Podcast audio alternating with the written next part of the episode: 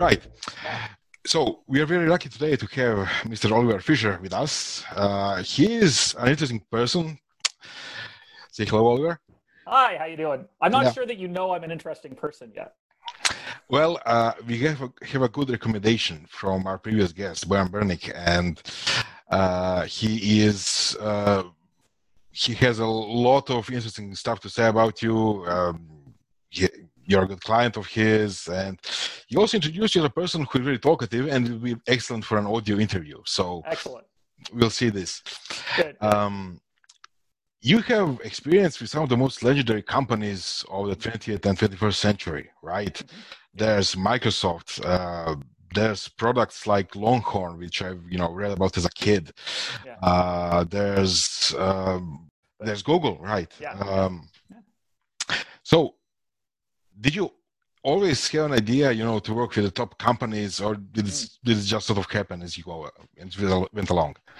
Yeah, I mean, uh, a little bit of both. Like, you know, I think a lot of life is about, like, a lot of life is just luck, right? You, you, Yeah. you happen to be born in one place versus another. You happen to meet somebody or not meet somebody, right? Um, but I think you can do things to, you know, help improve your luck uh, a little bit over time. But it, there's still a huge, huge factor of luck involved. I actually started out uh, my career actually in doing economics and political science, and I was involved in politics in Canada. Um, and so coming to, to technology was a different step. I, it was a switch in career that I that I Yeah. was lucky enough to make make fairly early on um, in my career, and I went back and did a computer science degree. Um, Yeah. And What prompted, prompted you to do the switch? I mean, it's a quite a Oh, lo- large, you know, step from, let's say, social uh, involvement and you know, polit- politics and economics and technical stuff. You know, it's yeah, a huge step for some people. Yeah, so I mean, I think the the proximate cause, the thing at the very beginning there was um, was that. Uh, so I knew I was I knew I was unhappy with what I was doing, Mhm. um, and I wanted to do something different. And so I was talking to my father, and my father gave me a book um, called "What Color Is Your Parachute." And it's it's um it's, it's you know there's a new edition of it that comes out every year. It was I, this was like way back in the 80s or 90s probably not to I don't I'm not quite that old, but um it was very much a book that was about helping people who were midway through their career and had been laid Mhm. off about figuring out what they wanted to do with their life. And he said, "You're probably a little young for this, but here, you know, it might it might be helpful." And I read that, and one of the, the exercises in that book was thinking about the things that you did as a as a young child and what you enjoyed doing. And uh, one of the things that I had really loved doing was uh, computer programming. I, I sort of taught myself. I went out at the time and bought these magazines, and they had basic code printed in the back and I sat there and I typed it all in and I didn't know what I was typing. Mhm. Um, some of the statements like print hello made sense, but uh, some of them did not. Um, and, uh, so I sort of learned learned that over time, and that, that was very enjoyable. And so I thought, oh, um, you know, let me get let me maybe get back into this. And um, and so I was fortunate enough to be able to do a computer science course. As you know, I had an extra credit at university that I was that I could do Yeah, um, and I really loved it. Yeah. Um, and it was it was exciting. And but I think the thing that fundamentally, and I think the the thing that is common about the career I had in politics and the career I have now is that it's all about building teams. Mhm, I mhm. in politics it was about bringing together a set of people, you know, to get somebody elected, um, Yeah. or to change a policy, or to to influence somebody or something. Um, now it's about bringing a, a set of people together to, to build incredible technology and help our customers and uh, you know make the world a little bit of a, little bit of a better place. Cool. So in your case, basically, you were kind of technically minded from an early age. Yeah. Then you sort of sidetracked into uh, political science and Yeah. uh, those kind of stuff, and then you return basically to technology, but mostly as uh, a leader, as a, as a team manager, right? Well, yeah, I mean, it took me a number of years to get there. I, I, I ended up at Microsoft uh, just sort of by accident. So I guess I guess coming back to sort of the first part about like how did I end up working at those companies and why, um, it was a it was a I, I made a decision coming out of school that I wanted to work for companies whose primary purpose was technology. Mhm. So um, I didn't want to work at a bank, for instance. Banks use technology in incredible ways, but their real purpose, Yeah, the thing that yeah. drives them, right, is the financial deals, right? Yeah. Um, you know, I didn't want to work at a pharmaceutical company. Again, incredible users of, of technology. Yeah, same thing. Uh, but yeah. their their purpose is about you know making pharmaceutical products, right? So I, I was very much looking for a company that was driven by technology, and I, I, I think I've very much stayed true to that over my career. And for me, it's it served me very well. Um, I um, you know I ended up at Microsoft. I, Mm-hmm. that was a bit of a fluke and lucky thing. It was it was back in the days when nobody wanted to work for Microsoft. It was like the big evil empire. And I just had a friend of mine who uh, a couple of years earlier had, had started working at Microsoft. And I bumped into him in Toronto. He was back for a retreat, recruiting trip from Seattle. And he said, just send me your resume. The worst that happens is you get a free trip to Seattle. So I was like, oh, sure, Cool. free trip to Seattle. Never been there. so sent him my resume, free trip to Seattle, ended up talking to some people. Um, but it was, it was really interesting in that um, it's a story that I, that I still tell people when I talk to them about interviewing is that as an interviewer when you're talking to somebody you might you never know you might be changing someone's life. Because i know that there were two particular interviews in the afternoon where i just connected with two people Mhm. on a particular project and it was in that space of two hours that i essentially decided to go and work for microsoft. Because i went out there with like not going to work for them. And that has more or less influenced the next 20 years of my life and career so Yeah, that's that's pretty rare actually. So mostly people, at least you know, right now, uh, come to big companies with a strong desire to actually work there, Mhm. and you know, then you know, it's a matter of if they will get accepted or not. But it's quite a story you have there. Yeah, Um, and, and, and it's and it's incredible to think that you, as an interviewer, when you're sitting down talking to somebody, Yeah, you might be that person who, in that space of an hour or two, yeah, you might actually change that person's life. I mean, I've told that story, and, and I actually had um, a couple of people email me um, about it who are who are friends of mine. Um, one of whom um, I, I recruited her to work at Google, and I remember um, sitting on a phone conversation what, with her one evening for about two hours, and she was hung up on some detail about the thing, and I was like, "Listen, this detail will just not matter, right?" Like, and I, I eventually convinced her to come and work for Google, and then ten years later, she emailed me after she heard me tell the story, and she said, "Listen, that conversation." You know changed my life like she she Nice. she lives in, she lives in San Francisco now she met her husband there uh, you know they now have two kids so it's it's a little bit of an honor that that uh, to think that you can have that power that influence over people right because they're really changing their own lives but you're you're just like the little catalyst to to help them out yeah. That's excellent if you can connect with people and you know influence them for some good. Yeah. Yeah. Um. So you're quite passionate passionate about technology. Uh, it has always been basically. Um, can you tell us a few things? You know, how would you interest uh, young people into joining, you know, tech companies or working in STEM areas, or, uh, and you know, uh, what which should be their you know goals and first steps?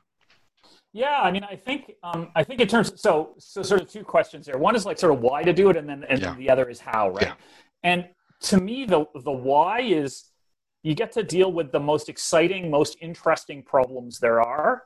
Um, you know, you can um, and, and and at scale. So, um, I, you know, I have a number of friends who are doctors, and I, I admire them tremendously because they are out there like they literally are saving people's lives, right? Uh, and um, and, and I talk to them, and, and they they they love their jobs. Uh, but for me, it's not the right job because it's it's you know you deal with one person and you deal with another and you deal with another and you deal with another. What I love about technology is that you get to solve these complex problems that are you know just as complex as say being a doctor, um, but you get to solve them for millions of people at a Mhm. time, or at least you know depending on the, the size of company that you're at, thousands or hundreds of thousands or millions. Maybe there's a you know there's a few companies out there that solve them for you know a billion a billion people at a time, but um, there's only a few people who have the opportunity to do that. But to me, that's really exciting, and these these problems are super complex, and you never know whether you're going to um, whether you've really solved it, and and and you solved it for what you are right now and where the world is right now. But the problem, you know, you come back to it a year later and you realize, oh, there was a better solution. And then I just didn't see it, or the world has changed, the technology has changed, and now there's another better There's a- solution that we could Yeah. we could Or a different problem. Yeah. yeah the, the problem has changed new things have come up so it's it's really exciting to me to be constantly learning how to do things and and just i just love solving problems right um, and and then you know how to get involved um, i think that I think that the the idea there, and I, I, think about this with my my own children, who I encourage to be in technology, although I'm not sure they're actually going to go that direction. Um, but uh, but I think about it as like if you is, is, is if you're interested in solving problems, whether that is like doing a crossword or a Sudoku or um, you know uh, you know playing I, I, view computer games very much, uh, which I play a lot, I, but I view them very much as solving problems. And I think having that passion to figure something out um, is so applicable to so many jobs. Definitely technology, but you yeah, know, being definitely. a doctor, yeah. you know, if you if you watch House, right, the the the, the TV show about, um, I, hope you have it in Croatia because it's an excellent show. Um, yeah, we do. Yeah, um, about um, about about you know being the doctor, solving, figuring out what these things are. They're they're problem solving, right? Um, and uh, so I think it's about getting those experience, and then problem solving is, is just such a transferable skill. Um, you know, as I'll say um, about, um, you know, as I, I was I was in politics and building teams, and part of building teams is solving the problems because you you like, what's my team going to look like? Who do I need to pull into? You know, who can I pull into this position? How do I find them? Yeah. Um, so do you yeah. think it's comparable you know if those two things can be compared building teams or you know working in in you know human centric environments and then building solutions working in a technical environment you know solving technical problems. Are those things comparable to you? I mean do you think about yeah. it the same way? Yeah yeah i do very much. So so as an example um uh, sort of a, a bit of ex- an extreme example um, is i think all business problems and human problems are made better by um, data statistics. Data is one of the things okay. yeah. I very much, yeah. very much like think about. So, um, uh, you know, as we think about um, hiring and diversity in our organization, one of the key things that we want to be driving is understanding what the makeup of our team is right now, and how do we change that over time. Um, I spend a lot of time in, in the technology and business side of the business, staring at graphs and one of the things we do is you know we iterate on graphs and mm-hmm. looking at the data. And it can sometimes take us a couple of months but then all of a sudden boom we've got the right visualization. We understand it and we know that we've got it right because all of a sudden five more questions that we didn't even know we wanted to ask we're all of a sudden asking them. We're like oh we understand this data now. And i think that is absolutely true with with people as well. Not at the individual level. I don't want to think of you know you ivan as a number and you know you just fit into this thing. But understanding a little bit about you know how people work how people mm-hmm. fit together and looking at the statistics of that um, and then being able to apply various models right they're not going to be perfectly accurate uh, but they can help me work with individuals but also starting to work at the larger scale across that organization and one of the things i'm very i care a lot about as i hire people is very purposefully hiring people who are different from me. Mm-hmm. Um, so I, one of one, one of the examples is I, I had um, Stefano who who runs uh, the FreshBooks Amsterdam office. Um, he he was originally uh, in Toronto, and I spent uh, I met him on the phone. We we chatted, and I loved him immediately. Uh, we got along really really well. Um, I got off the phone. I actually turned to somebody. and I said, "I think I think I just met me," um, and uh, and but then I didn't want to hire him because I was really really worried that he and I were just gonna you know get into this like same mindset. We'd have all the same blind spots. We'd like um, at some of the same echo chamber. Yeah, exactly. So I was really worried about that. It took us it took me about six months to actually decide to to to you know take it further with Stefano. Really glad I did because I, have actually told him this, and he he's told me that he was worried about the same thing. Um, but we laugh at it now because we actually we have some things that are common, but we have some things that are very very different, and we approach problems very very differently. But that's a really critical thing as I look across the team and I say, okay, you know, I'm I'm this, you know, I'm a circle. Stefano's a square. Mm-hmm. Um, you know, we want other, you know, I need a I need a I need a triangle as well, right? And I need a rectangle um, making sure that all of these different things are put together across the team. And I think of that as just problem solving. Um, you know, uh, how do we um, how do we make our team uh, perform the best that it can over the long run? Um, and I face a particular problem right now, and I have to solve that problem. Right? Maybe somebody's quit, right? And I need to fill a position. Mm-hmm. Um, so I need to fill that position, but you know, I could. I get you mean you know, what you mean. Yeah. How do, I- how do I make it also work in the Yeah. long term is, is really interesting. Which permutation of people, you know, will be best for this kind of job? Yeah, obviously. Yeah. But you know, I kind of think that, that there's quite a lot of difference still between you know just solving technical problems and solving people problems. So I think at the No. I think at the individual level, Yeah. right? That's that's probably true, and I think that's where a lot of um, technologists fall down a little bit. Um, in that when they're looking at a one single case Hmm. of a, with a person, right? Like you and I are talking, right? And it's about actually the connection between us, and and I frank, think frankly empathy. Um, how do we actually connect? And can I understand what you're thinking and feeling, and put myself in your shoes and understand how uh, how see things from your point of view? Um, and I think that can be very hard for some technology people, um, just based on they've been so focused on the technology. Um, but I think instead of focusing on the technology, I think if you actually focus on the problem solving part, right? Because if I want to help you solve a problem and I can't see things from your point of view, then I don't think I can possibly solve the problem. And so it's really important to develop that empathy, Yeah. um, whether it's with you know uh, an employee, uh, someone you work with, whether it's someone in your your private life, uh, your wife, your your your spouse in some way, or, or ultimately like with our customers um, is a really really key thing. Is they're trying to solve a set of problems, and if I don't understand what those problems are, and I can't I can't see how it is, um, how they're looking at it, then I'm going to come up with the wrong solution, and it's not going to work for them. So I, I think that you know. Um, it's problem solving, but there's a variety of tools you've got to get in there. It's not like I, I as I said, I care a lot about data, but there's probably also things like empathy um, that are that are critically important when it comes to the, the particular domain, right? Definitely, definitely. Um, you know, Yeah. like I, I can't be House.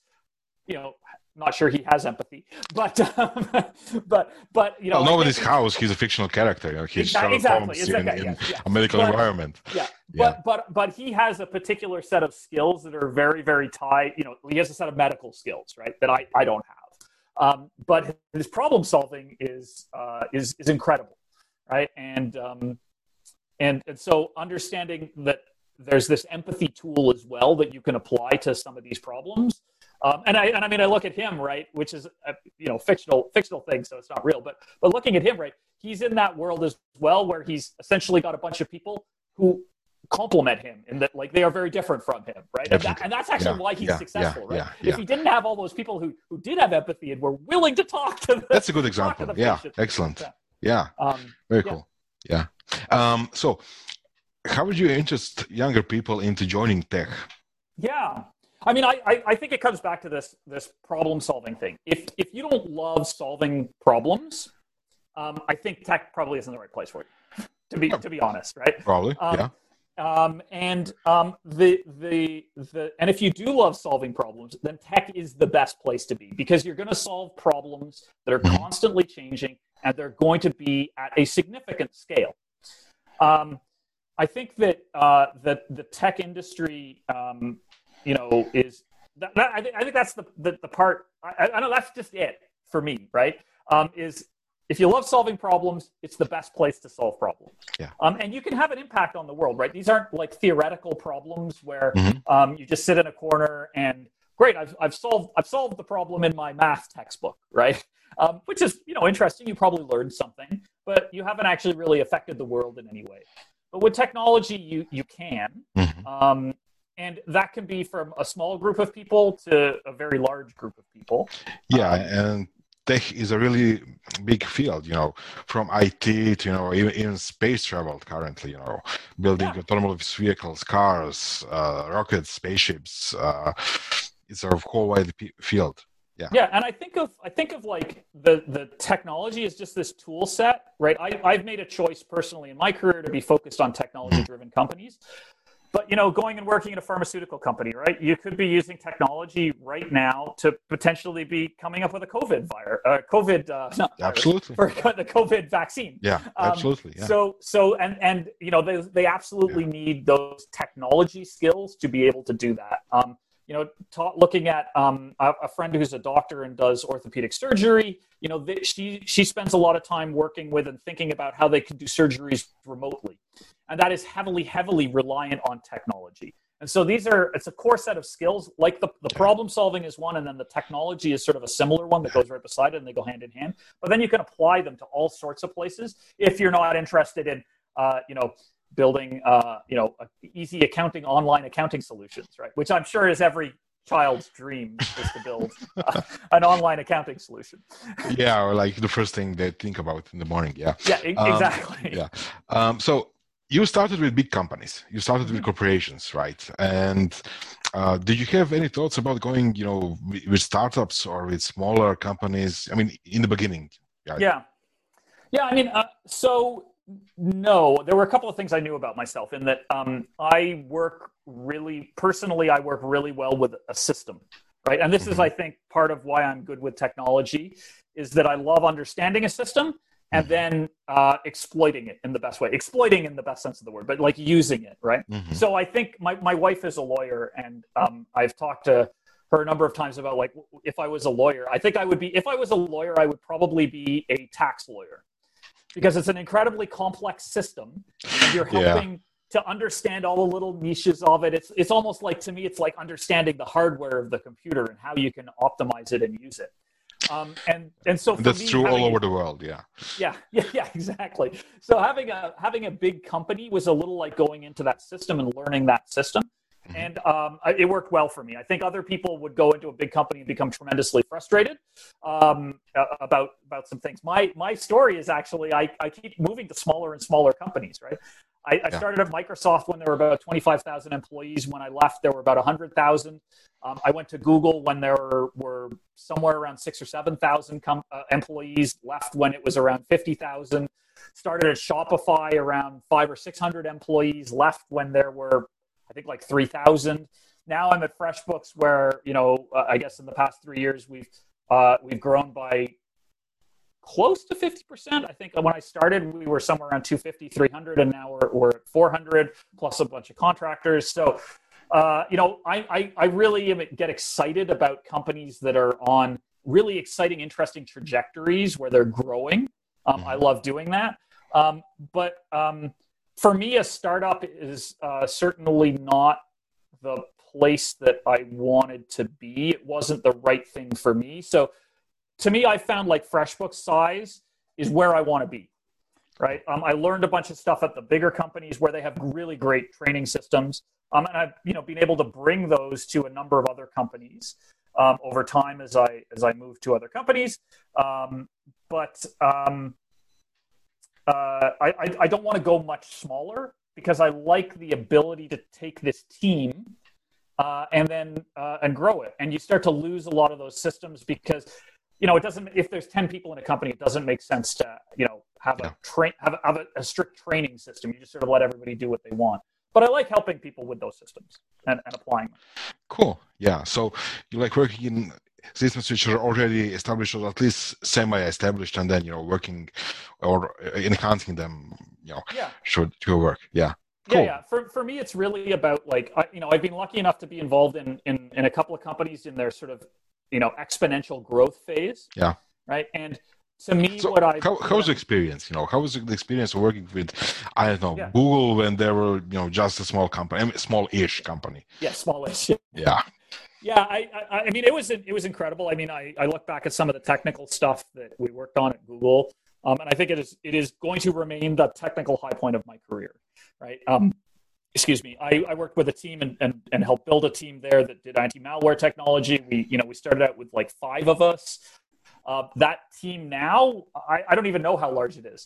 Um, it's but Yeah, it's it's it's, a, it's a it's an incredible thing. And even when there were, I'm going to say, ten to fifteen of us, so we've grown it a little bit. You know, we were we calculated out that we were protect, protecting over a billion users every single day, um, and that was that was very easy. I remember like when and we would get other people coming to us, right? Because we provided an API, and so it started out in Firefox, and then Chrome, and then Safari started using it, and then Internet Explorer started using it, and that for us was like, wow, Microsoft is coming and using our thing, um, and we were, you know, passing the, the multi-billion number of daily users. Yeah, that's point cool. Yeah. which was which was truly incredible. Um, and but Google at the, at the time, um, and, and they may still. I haven't I haven't worked there in a number of years, but um, Google at the time was just this really exciting place to be because you could you, you had the feeling you could go off and do anything, and they actually encouraged you to do that, right? They had Google's twenty percent time where you could go off and, and literally do anything, and it was all about being driven to uh, just solve the biggest problems that you could and, and and impact the largest number of users that you could. So it was it was very very exciting, and um, it was still small enough where. Um, you know, you could certainly within the engineering team, which was about 50% of the company. So, you know, let's say three, 4,000, somewhere around there at the time. That was still a small enough group that you didn't know everybody. But you could sit down beside somebody uh, and you could, within a minute or two, find a person that you knew, both knew, right? Um, and so there was still this sense of connection and, and trust across the organization, um, which was a lot of fun. And uh, Google, you know, it was it was made up of a lot of incredibly smart people at the time. So mm-hmm. it was a lot of and, and I mean legends, right? Like yeah, of, of you know you could uh, you know you could see Brian Kernighan, you know, hanging around, yeah. right? And uh, yeah. Vint Cerf, right, the inventor of the internet, and things yeah. like that. You know, I remember one evening. That's very was, cool. Yeah. I, I remember one evening I was sitting sitting having dinner there, and somebody pointed over to a table that was a couple of you know, and it was like six people who were all sitting there, and we listed off who they were, and it was like it was basically they all worked at Bell Labs and basically it all invented computers. so it was like and it was like a reunion dinner, but it wasn't. It was probably just the regular dinner they had every nice, week together. Nice, yeah, yeah. It's it's it's an incredible opportunity to actually you know to sit in the in the same rooms or the same same company with those kind of people. It's yeah. it's probably very good. Um, then Shopify, right? Yeah. Um, it, it's also it's also one of the most familiar startups in you know last couple of years. So, um, what drove you there? Yeah, I mean, so so the, the part I haven't mentioned about my career as well is is that uh, for about 17 of the past 20 years, I've worked remotely um, for for all yeah. of these companies. So I started with Microsoft. Um, I my my girlfriend at the time was still in university in Toronto. Uh, she's now my wife. Um, but I I moved out to Seattle and lived there for three years, and we flew back and forth. And after about three years, I said, I'm sick of this. Mm-hmm. Um, and, and I'm, I'm, just moving back to Toronto to, uh, to, to live with this wonderful woman. And, um, you know, my boss said, well, why don't you try working remotely? And this was at the height of the, um, the dot-com uh, boom before the bubble burst. Um, and so they were desperate to keep anybody, right? So and was so, in Microsoft? This was in Microsoft. He said, try working remotely. And, and I've talked to him since, and he, um, he said, yeah, we figured we'd just get a couple of extra months work out of you, and then you'd go find something else. But I ended up working for another six years remotely for Microsoft and being cool. one of a handful of people in the company who, who did that at the time. And, and this was before video conferencing. Um, yeah. Um, I used to like be on the speakerphone in people's office talking to them. Um, and I used to like use remote desktop to connect into the machine that was in the in my office in, in Redmond. Um, and then, then I moved to Google, and my entire time with Google, I ended up working remotely. I worked, helped build the, the Montreal office, and then worked with Toronto and um, sorry, and worked with uh, Chicago and New York and, and Mountain View. Um, and so Shopify, but at this point, I was living in Ottawa, where I where I still live. Um, and Shopify was founded in Ottawa and, and grew up here. Um, and I had known the C, the CTO of Shopify. He was a friend. Our kids went to school together, and um, we, we were the two technology people in our circle of friends, right? Um, and of, of law, like lawyers and international development people, and then we were the two tech people. So we always used to talk about stuff when we were together. Um, and uh, you know, Shopify was was growing, and um, I was I'd been at Google for almost ten years at that point, and you know, I said, hey, let's, you know, maybe it's the time to to switch over to Shopify now. And so it was this really interesting experience of going into Shopify, having worked at a significantly bigger company when Shopify was very much on this exponential growth phase. Yeah. Um, and and you know, you sort of grab onto in any of those companies, you grab onto this rocket ship and you just do the best you can. I think I remember uh, Tobi, the CEO of Shopify, talking at one point. He said, "Our goal here is growth as fast as we can, not as efficiently as we can." Right? Which is very different, and it's you're you're lucky if you're in that situation. Yeah. Um, but um, they're, they're very they're very different things, and so so that was an incredible experience starting to build teams to do some new interesting things. Yeah, was that the main driver, the the, the rocket ship, the, the, the excitement of starting a news? So, or, or, is there something else? Or in other words, how do you know? How do you know to switch companies? What's the what's the right. correct time for you to switch companies? Yeah, yeah. So, uh, so there's this theory that people have circadian rhythms of jobs, right? You know, people have a circadian rhythm for their daily, like what, you know, mm. whether you're a morning person or a, night, or a nighttime person or whatever. But you, you, you know, different people have different rhythms, uh, but it's all roughly 24 hours. Um, for for for jobs, there's this theory that it, it's similar, and so actually one of the things I look at is, as I as I look at people is like trying to figure out resumes is trying to figure out what this this person's circadian rhythm might be based on their previous work history if they if they have some. You know, some people want to be switching jobs every year or two, and I mm-hmm. think that's great, right? Um, for me, I actually know that my circadian rhythm is about four or five years. Um, now, I was at Microsoft for almost 10 years. I was at Google for almost 10 years. But those were big enough companies where you could just change jobs in the middle of them. And in fact, I did with the anti malware work that we've been doing at Google. Um, I looked at it after about five years and I, I realized I was, I don't know. I wasn't as excited about it or anything. And I realized that it was five, it was a little over five years at that point and that was longer than I had been doing anything continuously for my any at any point in my life. Right, university was only four years. Um, so uh, so for me, it's it, the circadian rhythm is is around is around four or five years, um, and then I like to do something very different. So I think with Google, um, I was in particular I was looking at that point to make a change. Uh, because I'd sort of done two different cycles. I'd done the malware stuff, and then I was then I'd done a bunch of ad stuff. So I was looking to make a change, and I was also looking, I think, to make a change in my career. I'd been working remotely uh, for Microsoft and Google at that point, but that to some extent limited some of the stuff I could do in, in the world at that point in time. Um, I couldn't be leading a large team. I led mm-hmm. a team, but it was very difficult to, to you know to lead 100 people remotely um, in the world at that time. Um, and so going to, I wanted to change my career, and so going to Shopify that was based in Ottawa, and I could actually go to the office um, was an opportunity to to really move more into uh, pure, more in, into more large scale people leadership. Did you actually um, do that? Very attractive to me, and and the rocket ship. Yeah. Did you actually went to, to to to the offices? Oh yeah, yeah, yeah. So that is that is the period. That is yeah. the, the period in the middle there where I actually commuted to work. I don't know how people ever do it every day because now I now I work again with FreshBooks, um, and we're uh, a much more distributed company than we were when I started. Um, when I started, everyone was in Toronto. I live in Ottawa, and so I used to fly back and forth between Ottawa and Toronto uh, like two or three times a week. Um, I have a lot of frequent flyer miles, but um, but you know, obviously, COVID has changed that, and we've we've learned how to work truly remotely, and we've opened an office in Amsterdam. We've got a sales office in Raleigh, in North Carolina. We've got a substantial presence that we're we wanted to grow in Croatia. Um, so very excited about all of those and, and changing those particular things. But it was it was really about um, the love of a high growth company because there's something yeah. that's really really excited about being able to um, build that team. And it's it's really about like this so many opportunities. It's like a buffet of opportunities. Um, at all of these companies whether it was google um, you know when i started there or shopify or freshbooks now we literally have so many problems to solve that if somebody just says i see a problem over here and i want to solve it there's no way that you say no because yeah, just go solve that problem, right? Um, we needed it solved.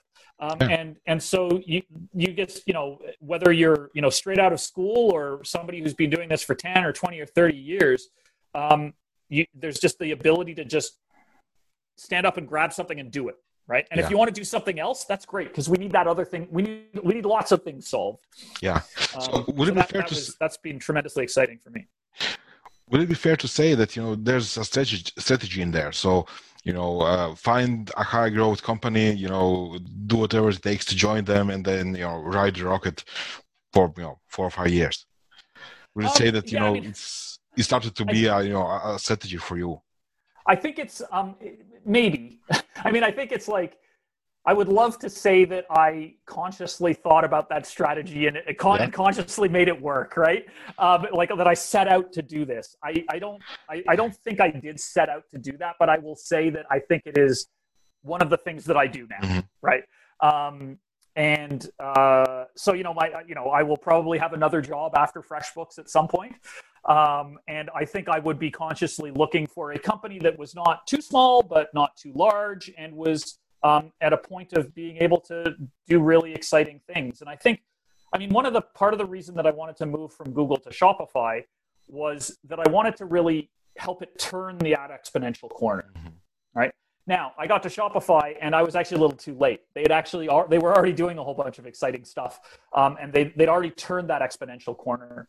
Um, coming to FreshBooks was about uh, the opportunity to help turn that corner. Mm-hmm. Um, and I'll say with FreshBooks, right, uh, and, and, taking on the risk, right, like because maybe you won't turn the corner, right, like like FreshBooks is a you know very solid growth, but are we going to really turn and get exponential?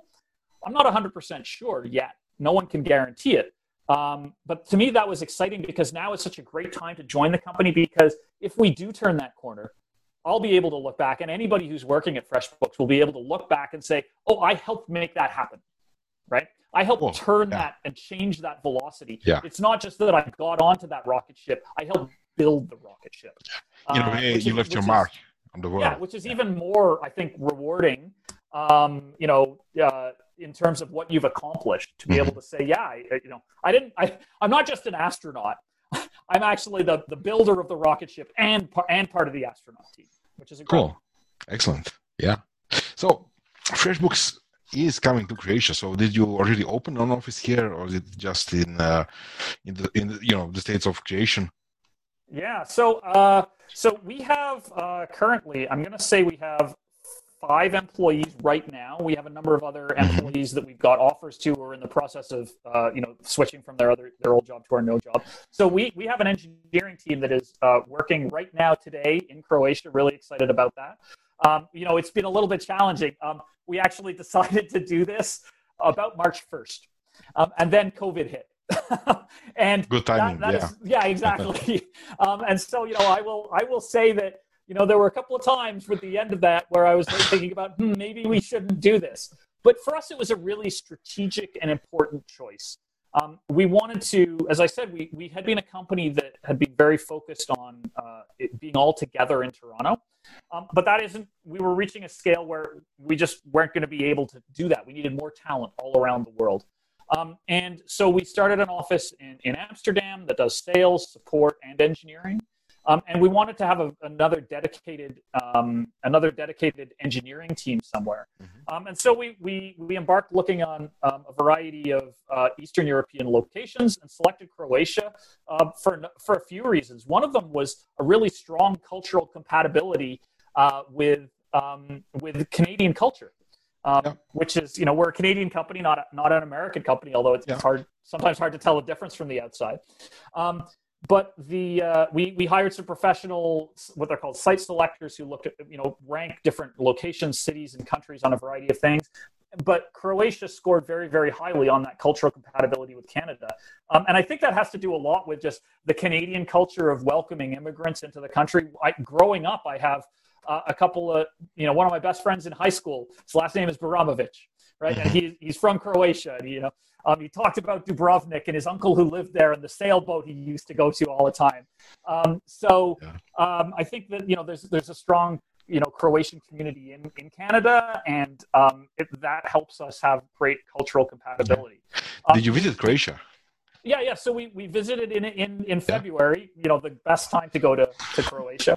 Um, we, so winter. Uh, yeah COVID. Uh, what yeah. else? Yeah.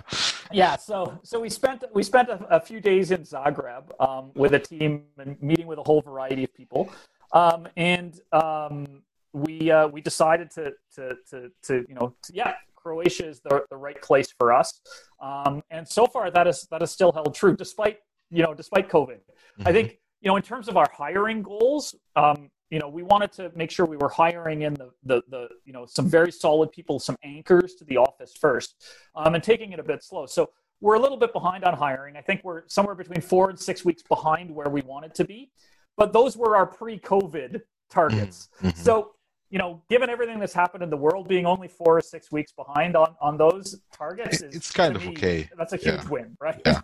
yeah. um, and um, I think we, you know, we have a great leader, Marco, um, in uh, in Croatia, um, who's, you know, we have an office in Zagreb, but we're we're happy to entertain a variety of people from a variety of locations around Croatia, um, because the world is changing, and um, mm-hmm. you know, we. Um, he actually lives in Split and uh, and comes into Zagreb occasionally, but but not always. Um, I am cool. very much looking forward to, to visiting Croatia again in the summer and maybe getting to Split. I, I laugh that we. Well, you kind of have a few Zagreb. more weeks, yeah. yeah. I laugh that we base things in Zagreb, the one city in Croatia that isn't on the beach. I don't. Kind of, yeah. Yeah, yeah. I know what you mean. So, yeah. Um, but uh, but you know we're not we're not strictly tied down to to, to Zagreb. Um, and one of the you know we are look at this look at this as a um, a really solid engineering center that we want to build out mm-hmm. that is an integral part of all of our teams. So um, some people take this uh, approach of you know outsourcing something and saying, well, you're gonna you're gonna do this set of work and not this other set of work. What we're actually doing in Croatia is embedding uh, Croatian engineers with our existing teams. Um, so uh, you know, we have half the team in Croatia, half the team in Toronto, or half the team in Croatia, half the team in Amsterdam. Yeah. Um, and over time, I think we're going to have teams that exist only in Croatia and are driving things themselves. Um, I just look at it as a, just another engineering office that we've opened, not as a you know an outsourced engineering office or anything like that. Cool. So, yeah. what's the expectation of the size uh, hmm. for this Croatian office? I mean, I think that's a that's a great question. I mean, this year, I think in, in 2020, we're looking to be somewhere around 20 to 25 engineers. Uh, for 2021, um, we're still in the process of figuring that out. I will say our pre-COVID plan was to double that in 2021, mm-hmm. right? Um, I think a sustainable office for engineers, you have to get to about 50, 50 people because you want people to be able to work on different teams, right? Yeah. That that's coming back to the circadian rhythm of jobs, right? Um, you want to be able to take your experience on one team and move over and apply it to a different set of problems. And we'd love for you to be able to do that within FreshBooks because we have so many problems to solve. Um, so, uh, so, so I think a sustainable level is 50. It's going to take us a couple of years to get there. I think I'd like to, you know, depending on the trajectory of the company, but in in three years, I'd love to have 100 people there. Right? That means double. That means aiming for that 20 to 25 this year, doubling it in 2021, doubling it in 2022 yeah. again. Um, but you know, we'll, we'll have to see how it all goes. Hmm. Um, you know, that we're still we're still figuring out exactly all of the implications of COVID, so I can't make any promises. yeah, obviously, I mean, yeah. yeah. but it's a good plan. I mean, I th- yeah. think that uh, there's a lot of engineering potential here, and you know, a lot of engineering talent. So um, it's doable. Yeah, yeah. yeah, I mean, we've been we've been really delighted with the quality of the engineers that we've been been hiring in Croatia, um, and the skills that they're bringing and how they're fitting into the team. So cool. we're, we're we're really excited about it. Cool. So, um, are you only focused for the engineering team to be here, or you know, are there any plans to grow it with some other parts of you know maybe sales, maybe you know support or some other parts of the company? Yeah, so we've set up a, a sort of, a, a, I think it's a pretty typical regional structure. So um, Amsterdam is sort of our European headquarters mm-hmm. with a variety of things there. Um, we're going to be looking at putting a variety of other offices in the European area. Croatia is sort of the first one that's focused on engineering. Um, I will say that you know uh, it's you know over time it may be just engineering, but I could see us putting a, a bunch of other things there. One of the things that FreshBooks prides itself on is incredible customer support. So if you go to our website, you find the, our, our, our uh, phone number, it will ring once, and then you will be talking to a live person who is there to help you. Um, and Croatia has, again, some great talent in the support world. Mm-hmm, um, mm-hmm. So that may be something that we, we put it there. We haven't made a decision to do that yet, but it was one of the sort of, you know, in the in the giant chart of all of the locations we could do, it was one of the columns, and, and Croatia had a nice solid tick beside it of we could do this. Mm-hmm, mm-hmm. Um, so it was a, it was a positive uh, benefit for that. Uh, but no no plan yet. At the moment, we just want to make the engineering office successful, and and then see where we get to after that. Cool. Uh, let's talk about a bit about uh, the product. Yeah. The Fresh Book makes. Yeah. So. Um, I'm very loosely, you know, acquainted with you, you know, any kind of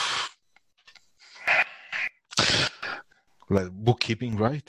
Yeah, Is that the right word? Accounting, yeah. yeah. All, all, in the same yeah. space, yeah. yeah. yeah. So, um, can you tell us about uh, what the product is, who the market is? You know, will it be available in Croatia? Does it make sense that it's available in Croatia or not? And things like that.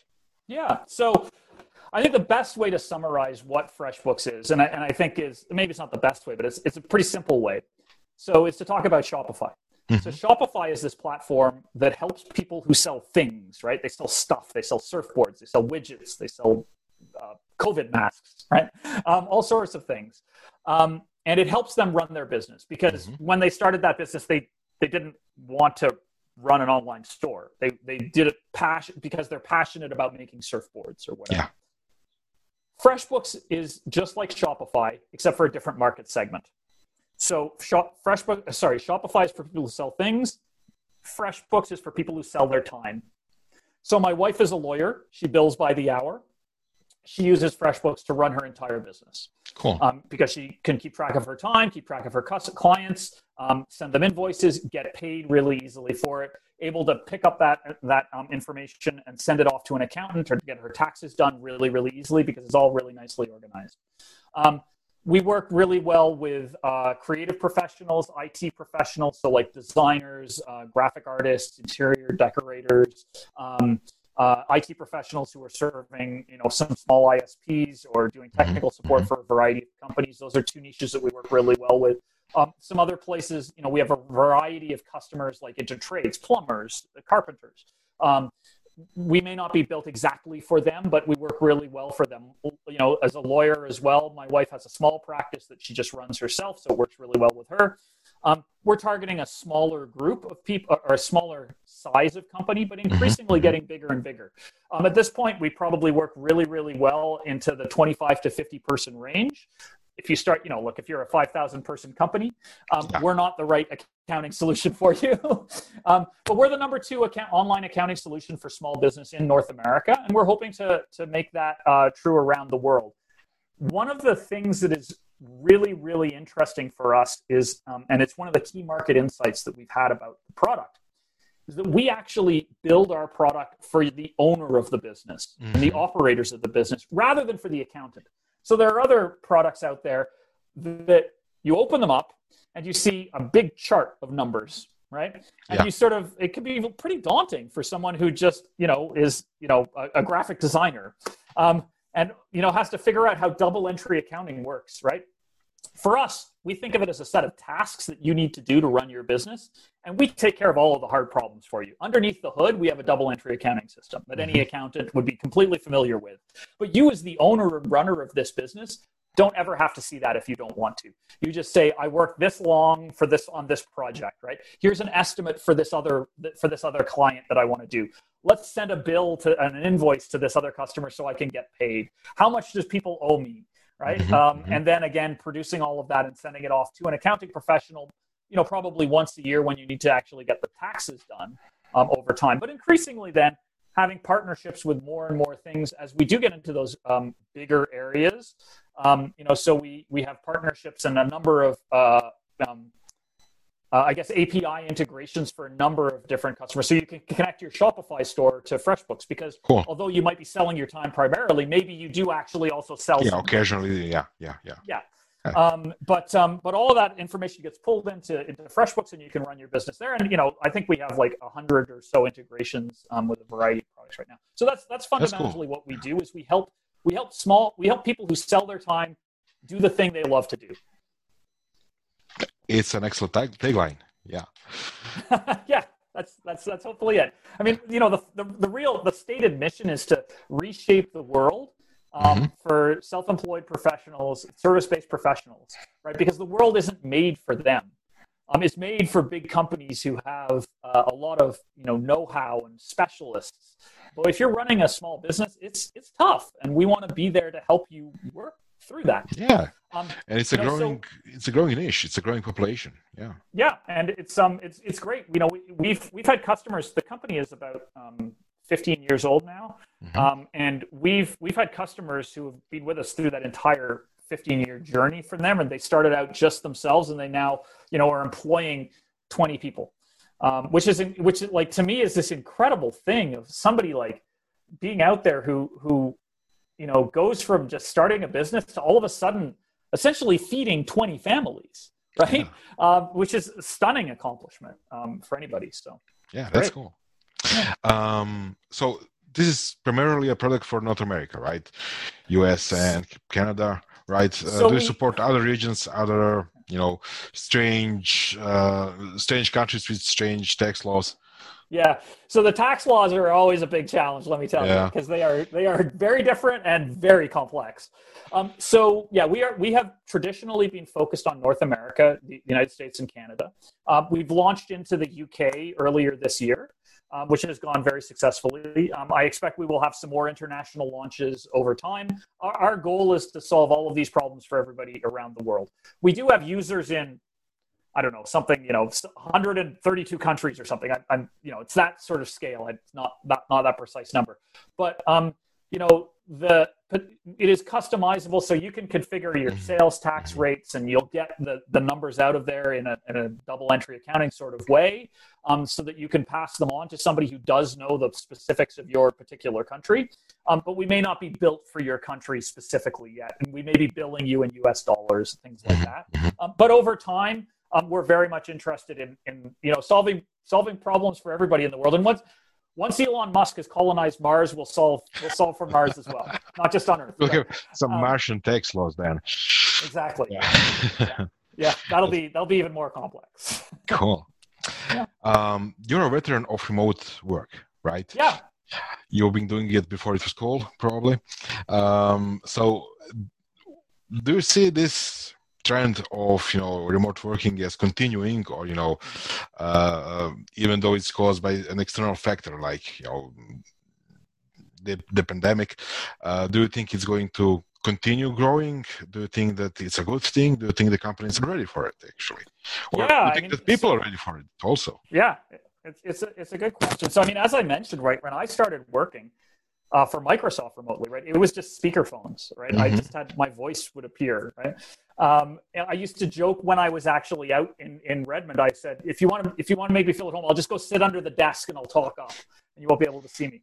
Um, the technology has come so far since then um, that it is really getting easier and easier and easier to do this. And I think um, that you know the current uh, pandemic situation has really shown people what is possible and has helped advance that. But like everything, right, it's a pendulum, right? Things are going to swing back and forth. Um, I was lucky enough to start start working at Google at a time where Google was opening engineering offices everywhere. And so I started working very closely with the Montreal office. Um, and then a few years later, the pendulum started swinging back, even within Google. Um, and Google said, yo, you know, we, we see a lot of benefits of people people being in um, one location um, and being able to have those, you know, water cooler yeah, conversations yeah. and work on a whiteboard. Yeah, there's been some talk that you know, as you said, the pendulum is swinging again to the to the to the point. You know, let's get people together and you know, make the work in person. Yeah, to me, whenever you've got a pendulum situation, you never actually want to be at either end, right? Probably. The, you want to have some balance, and I think that is um, that is a really interesting thing for me. Is about how do we build a uh, workplace that allows you all of the flexibility. Of working remotely with all of the benefits of being with people. Um, and I think there's some interesting approaches that a number of companies have done over time, right? There, are, there have been a number of remote companies, remote first companies who don't even have offices anymore. Yeah. Um, but they do things like once a year they fly everybody together, right? And they have a you know a, a once a year company mm-hmm. meeting in mm-hmm. some city. A little bit challenging right now with COVID, um, but um, you know, uh, one of um, one of these uh, other companies I was talking to a few years ago, um, and this is, I think, the strategy that I think um, if I was building a company, I would use right now from scratch, is sort of uh, clusters.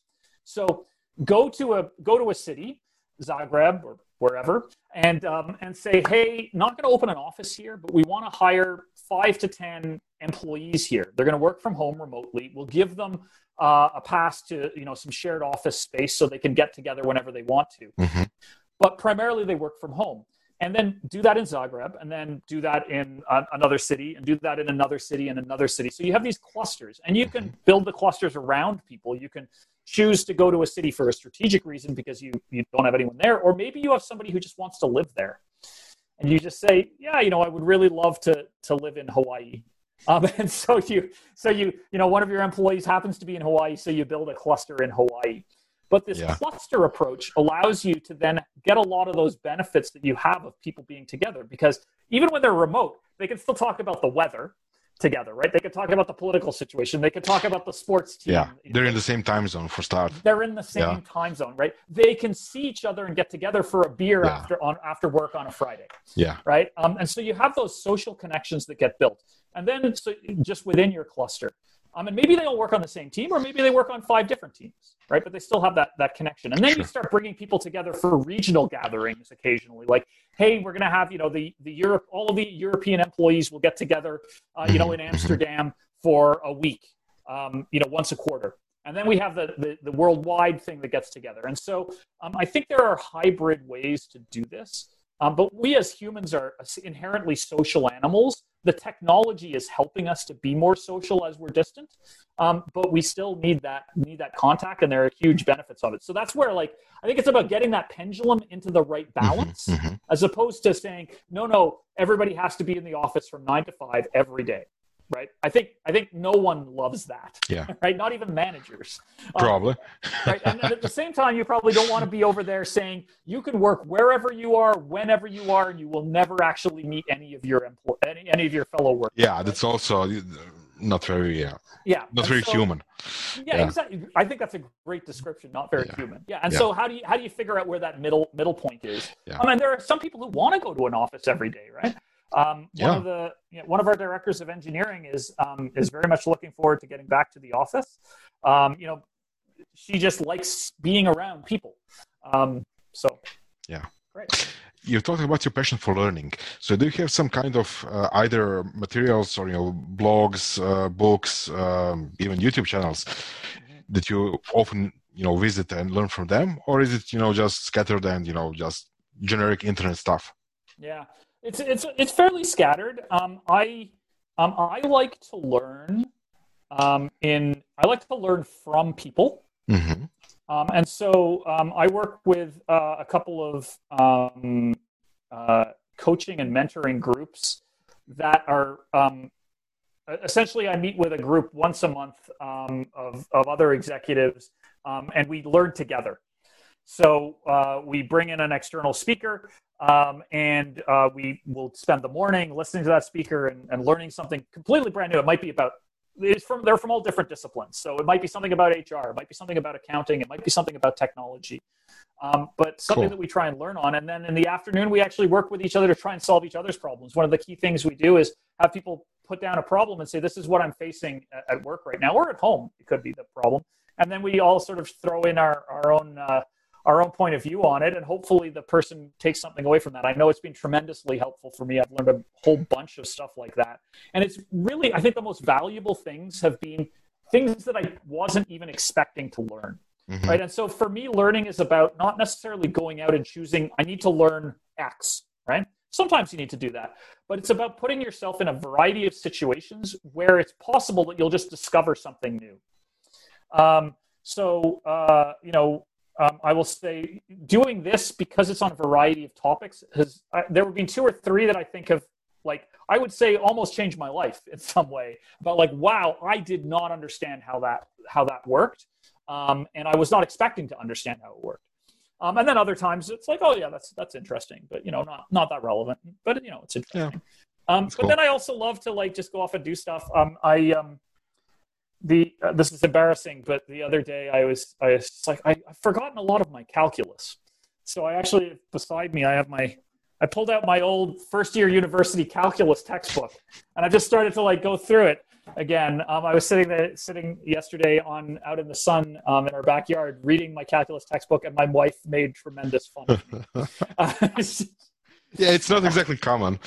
No, no, it's not. Um, but it was just I just had an urge to like yeah, uh, do some calculus. Yeah. Yeah, exactly. Sure. Why not? At it. Yeah. But uh, yeah, um, I don't think that's going to be tremendously valuable in, in the sense of like you know I'm refreshing refreshing stuff, and I don't do a lot of that. But that's the another thing that I just love doing is reading books. Um, I find reading biographies uh, to be really really interesting.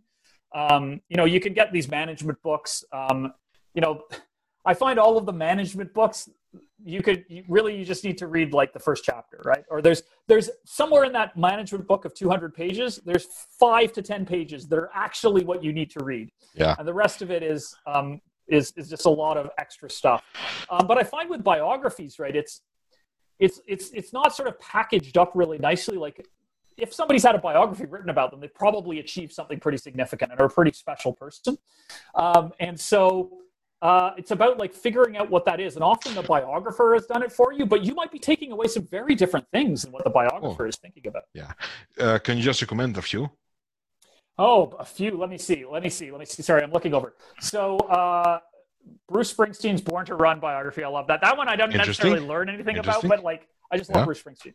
Um, but it's a particular point of view. I'm just looking over at my bookshelf here. Um, i um, one of the uh, so i i one of the one of the things uh, one of my i don't know personal heroes or something like that um, just somebody i'm really fascinated with is napoleon so i have a few napoleon um, biographies right um, you know pluses and minuses to napoleon as a person um, but i think we can't deny that he had a f- profound influence Definitely. on a Yeah. whole variety of things.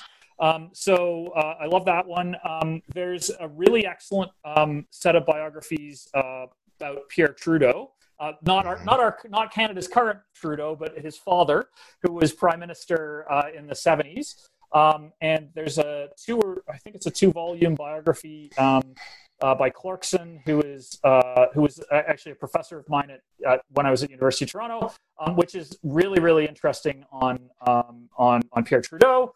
Um, I'm trying to think. I love I love biographies of Kennedy. I mean, like who doesn't love JFK, right? Like, Yeah. um, he's like he's like the He's legendary, basically. Yeah, right. And I mean, it's in in large part it's because you know he was tragically killed young Yeah. right? Uh, there's no better way to become a legend than to die young. Um, but uh, so so those are. I'm trying to think of what's the most recent biography I've read. Um, I've actually been reading a bunch of science fiction um, these days because I just want to get away from stuff. Um, but uh, uh, da, da, da, unfortunately, my bookshelves off to the side they have the doors closed, so I can only see some of them. Um, so what's in Sure, if you have some good sci-fi, you know, we can talk about it. Yeah, yeah. Well, so I mean, I'm I'm I'm into the Expanse right now. I'm watching the series with my with my wife and loving the uh, loving the the books.